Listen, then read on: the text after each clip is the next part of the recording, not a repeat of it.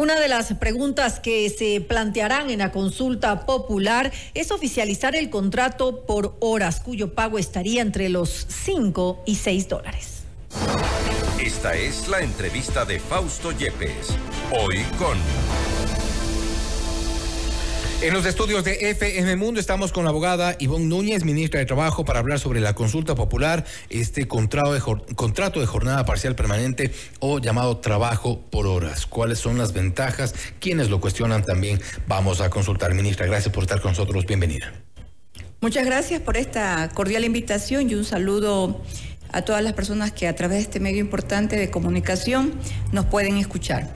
Hablemos primero de las ventajas. Esta propuesta que será ya eh, plasmada en la consulta popular ha recibido eh, alguna hay, hay, información un poco en ambas direcciones. Hay quienes hablan de las ventajas y quienes hablan de algo que no convendría para nuestro eh, sistema. ¿Cuáles son las ventajas? Mire, primero, la principal ventaja es el cumplimiento de una norma constitucional que garantiza el empleo pleno. Y la Constitución señala de manera específica empleo pleno, salario justo y salario digno.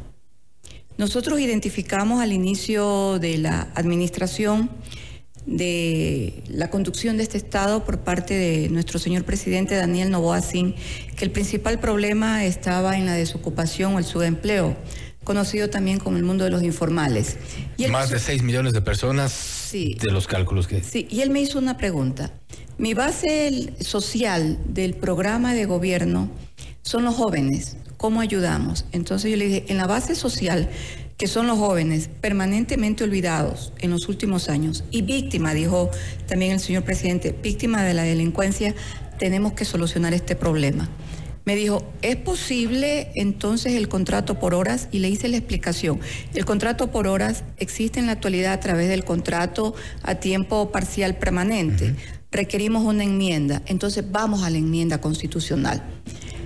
El contrato sí existió anteriormente en el Ecuador, pero los constituyentes en el año 2007, cuando elaboraron la nueva constitución, lo conceptualizaron como precario. Es verdad, existen algunas modalidades que por su forma, por son precarias, pero la identificación universal que hay de la precarización laboral es, en primer lugar, cuando no goza de las garantías de la seguridad y en el caso del Ecuador, de las garantías de los derechos de los trabajadores. Por eso es que el presidente Daniel Novoa siempre ha sostenido sin renunciar a los derechos adquiridos. Y así planteamos la pregunta. La Corte pidió un anexo y el anexo nosotros agregamos a la pregunta, ¿cuáles son las grandes ventajas del contrato por horas?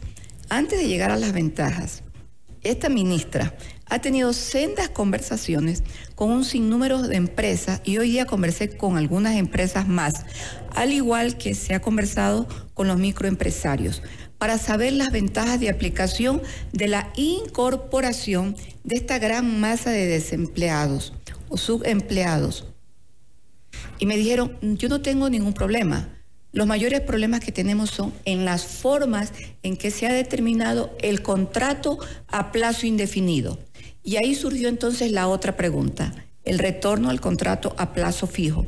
Cuando hablamos del contrato por horas, que en el Ecuador existe, qué es lo que hace el ministerio para encontrar lo más equitativo y lo más justo y que justamente esta justicia social se concrete en el tema del contrato por hora, la valoración numérica y que no haya renuncia de derechos adquiridos.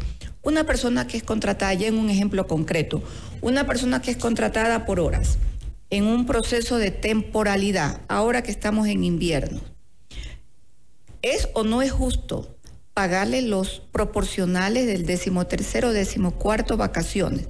Evidentemente que sí, porque es probable que su contrato no tenga los 12 meses. Por eso es que yo también incorporo el valor correspondiente a las vacaciones. Allí, en ese valor, a nosotros nos dio 3 dólares con 80 centavo con la incorporación de todos estos derechos adquiridos a través de los años. Incluidos los beneficios para... Los beneficios sociales, porque son necesarios. ¿Y qué también hace este ministerio? Calcula el artículo 55 que no tiene seccionalidad. El artículo 55 dice, se pagará horas suplementarias y horas extraordinarias. Las suplementarias, las que se trabajan después del horario normal hasta las 12 de la noche. Las extraordinarias de 12 de la noche hasta el siguiente día. ¿El sector empresarial está de acuerdo con esto? ¿No hay, eh, eh, no ha habido observación al respecto, al respecto? Mire, el órgano rector para determinar, según el anexo de la pregunta, es el Ministerio del Trabajo. Y esta ministra no solamente que conoce la ley, sino que también conoce lo que significa la justicia social y la justicia laboral. Aquí no hay regresión de derechos. Aquí lo que hay es una atención a un derecho olvidado, que es el derecho de los trabajadores. Y como la ministra sostiene, vamos a formalizar a los informales. El código de trabajo solo se ha preocupado porque el código de trabajo responde a épocas. Las leyes responden a necesidades y actividades diarias que vive una sociedad. Por eso es que las leyes son permanentemente o reformadas o el código permanentemente es derogado. El código de trabajo solo tiene ciertas modalidades de trabajo que las tiene tuteladas, pero nunca, nunca ha pensado el legislador cómo tutelar los derechos de los informales, que es un problema de orden social no solo en el Ecuador en el mundo entero y sobre todo en América Latina. Pero en nuestro país se agudiza a raíz de qué? A raíz de que existe una identificación de lo que significa el peso de la inseguridad. No la inseguridad jurídica, de la inseguridad delictiva, de la inseguridad de los ciudadanos. ¿Y a quién captó el tema de la delincuencia en el Ecuador? a los jóvenes. Cuando se, se, ha dado esta cifra, eh, incluso ha sido parte de los titulares, el trabajo por horas, eh, la hora costará entre 5, 6 o hasta 7 dólares la hora en el Ecuador. Esto ha generado de alguna forma reacción también de algunos sectores empresariales, por un lado, de sectores eh, sindicales, por otro. ¿Qué le responde usted a los cuestionamientos? A ver, al sector empresarial, que fue un cuestionamiento que me formularon el día de ayer, pero solo una empresaria no todo el sector empresarial, porque yo con el sector empresarial permanentemente converso. Pero seguramente es un criterio. el criterio de ello es que el, el valor se tiene que establecer y resolver en la comisión de sueldos que se conoce como el Consejo de Sueldos y Salarios, que es una comisión tripartita. La respuesta es que yo no la voy a llevar allá. ¿Por qué no la voy a llevar allá? Porque a mí la norma contenida en el anexo de la pregunta dice que el órgano rector es el Ministerio de Trabajo. El Ministerio decide y punto. El Ministerio decide y yo no voy a decidir regresiones. Yo tengo que cumplir con las disposiciones que el mismo, la misma Corte Constitucional ha señalado en la aceptación de la pregunta sin renuncia de los derechos laborales. Yo como ministra de Trabajo, el presidente de la República, jamás vamos a estar contra una decisión emanada del más alto tribunal de control constitucional, que es la Corte Constitucional. Por tanto, será el ministerio. Cuando se señala que en, este, en esta fase el valor puede llegar a 7,60 dólares la hora, me refiero para aquellas personas que trabajan después de las 12 de la noche y los días feriados y también los días sábados y domingos. Allí llega a 7.60. Pero hay algo más importante. Nosotros como ministerio no solo que emitimos la política del salario básico unificado, como se la emitió este año de manera técnica, porque no hubo acuerdo. Entonces, ¿qué aplicó la ministra? Lo que dice la norma. Hizo un cálculo, un cálculo técnico y lo presenté el, el, cálculo técnico y fue aceptado, porque eso es lo que dice el Código de Trabajo. Más allá de las pretensiones de, ambos sectores. Ya, pero ¿qué también hace el Ministerio de Trabajo? Em, emite el acuerdo ministerial sectorial. El acuerdo ministerial sectorial regula, regula el pago del salario básico en sectores específicos. El caso de un chofer que maneja un camión. El caso de las personas que trabajan en muchos sectores del país tiene un salario diferente. Aquí el, la hora de trabajo llegaría a costar, trabajando un feriado, 12 dólares con 90 centavos. Estos son los cálculos del ministerio, que ya son cálculos oficiales y pronto van a ser eh, de manera pública puestos a consideración de toda la ciudadanía. Nosotros tenemos que en el Ecuador llegar a tener un Estado eficiente, un Estado transparente y sobre todo un Estado que dé atención al desarrollo social y que cumpla con el pleo con el pleno empleo y con salario digno. Y cuando hablo de salario digno, no solo es una política nacional, así lo dicen las normas de la Organización Internacional del Trabajo. La pregunta es, bajo estas condiciones, con este tipo de salarios, con estos montos que ya de los cuales se, ha hablado, ¿se va a fomentar el empleo? Por supuesto, esa es la política emanada entre los pilares fundamentales en el área social y la... que no. El día de ayer yo di un corte hasta el día 17 de enero de cuántos jóvenes han ingresado al mercado laboral activo después de la ley del empleo. El corte se hizo hasta el día 17 de enero.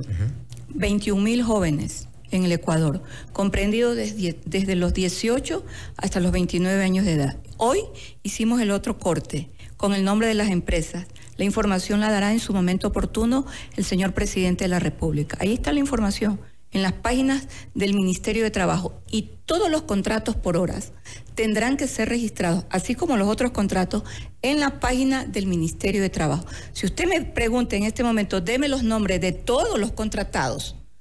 Con la ley del empleo, el Ministerio de Trabajo está dispuesto a entregar toda la información, pero claro, no vamos a evidenciar los nombres, pero ya tenemos toda la información y estamos trabajando con el sistema de rentas internas.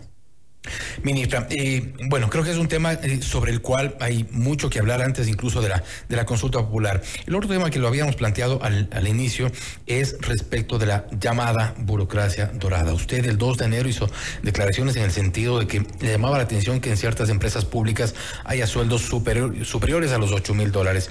Y hablamos de un promedio porque las empresas salieron al paso eh, respondiendo, me refiero a empresas públicas como CENEL, CELEC, CNT, Ecuador, entre otras, Flopec también está por ahí, donde hay sueldos que en teoría o en nómina no superan los 5.100 dólares. Pero si se le suman los beneficios de la contratación colectiva, se hace un promedio anual, tenemos cifras, por ejemplo, que están superando los 10, 11, hasta 13 mil dólares, 10, 9 mil dólares, por ejemplo, en CENEL, eh, 10 mil 700 dólares, 9 mil 500 dólares un profesional social, procedimientos contractuales, 9 mil 300 dólares en promedio. Y esto ha llamado la atención eh, en, su gestión y dice que va a regularizar. ¿Por qué me ha llamado la atención? A mí me gusta estudiar el derecho.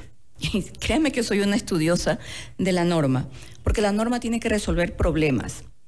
Cuando los constituyentes... Ahí identificó un problema. Ya, cuando los constituyentes en, en Montecristi dijeron vamos a eliminar las tercerizadoras, a mí me pareció correcto, porque las tercerizadoras no pagaban los derechos de los trabajadores, como la afiliación al Seguro Social.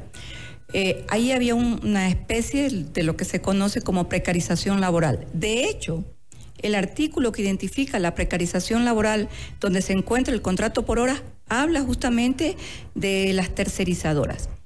Cuando yo analicé el tema de la eliminación de las tercerizadoras, identifiqué varias cosas. Ellos entregaron, los legisladores, los procesos de tercerización a tres sectores específicos. Limpieza, mensajería y seguridad. Y ese es un tema que lo estoy terminando de estudiar porque los contratos que el Estado ha entregado a estas tercerizadoras me llevan a mí a muchas identificaciones, pero en el mandato constituyente 8 identifiqué algo que señala lo siguiente en la disposición tercera. Ningún servidor del sector público se beneficia de la contratación colectiva. Ningún servidor del sector público. Porque el contrato colectivo siempre fue diseñado desde el inicio para un tema de control y garantía de estabilidad. También fue de los trabajadores, obreros, obreros. Ese era el concepto nuestro en el Ecuador, el trabajador obrero. Mejorarle su remuneración y de la par el tema de la estabilidad con una garantía que en caso de rompimiento de esta, que por lo general siempre ha sido cuatro años, en unos casos incluso hasta seis años, se paga una indemnización o una penalización económica. Si yo tengo un mandato que no ha sido derogado y me dice que los trabajadores del sector público no se benefician de la contratación colectiva, la ministra encuentra que sí se están beneficiando de la contratación colectiva, pregunto yo, ¿se está rompiendo la norma, se la está incumpliendo? Por supuesto, hay un quebrantamiento y no de una norma con cualquiera, es de un mandato constituyente que tiene qué categoría. Tiene una categoría constitucional porque así se la puso. Pero lo rompieron por decisión, por acciones de protección de jueces. No, no la rompieron por decisiones administrativas de quienes han conducido hasta antes que nosotros asumiéramos el, la, dirección del Estado. ejecutarse el momento que todas las empresas, no, las empresas del sector público, la historia de las acciones de protección es otro tema. Y yo identifiqué algo incluso mayor en el caso de CNT. Dos contratos colectivos. El contrato colectivo 2 y el contrato colectivo tercero, que entrega beneficios a los servidores públicos, es allí entonces el aumento al que usted hace mención respecto a los valores. Y no solamente lo ha hecho usted, lo vienen haciendo muchas personas durante estos últimos cinco años en el país. Pero bien, ¿qué identificó la ministra en el caso de los contratos de CNT?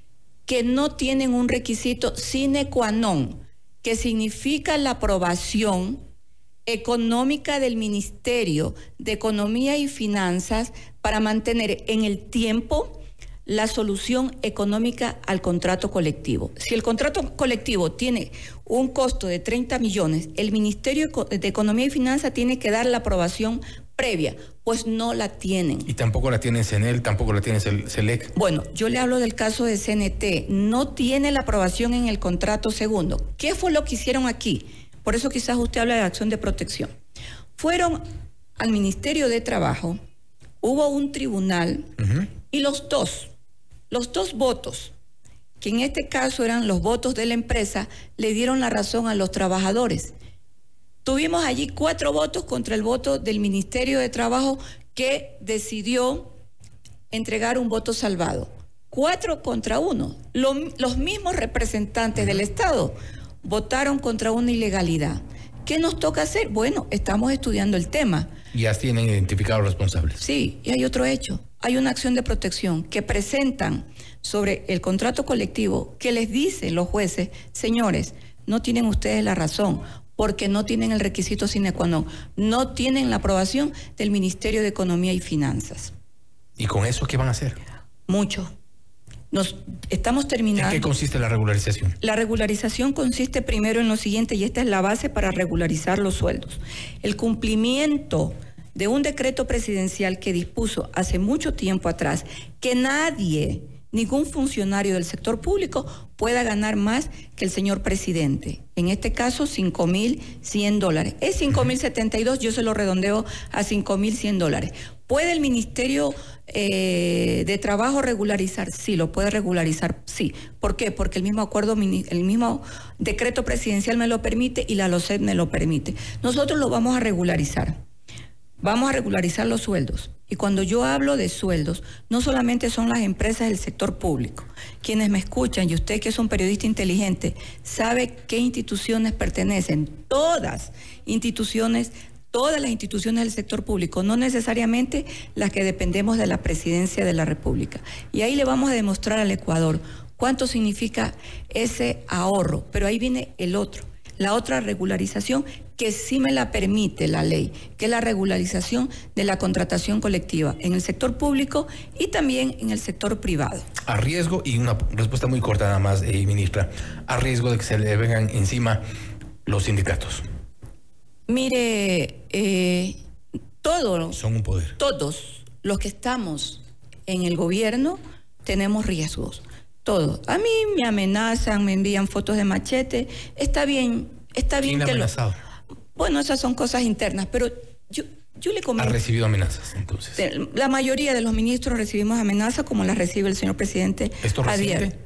Eh, son frecuentes, pero yo le comento algo. Pero en esta gestión en la gestión de este ministerio. Por supuesto, cuando derogué los seis acuerdos ministeriales, al otro día me dieron de qué manera yo iba a morir. Y estoy aquí no en una posición de valentía, pero yo sí creo que en una posición de querer hacer lo que me toca a mí hacer. Esa es mi responsabilidad como ministra y por eso la acepté. Yo no le tengo miedo a los sindicatos. ¿Sabe por qué? Porque yo no le tengo miedo a la verdad.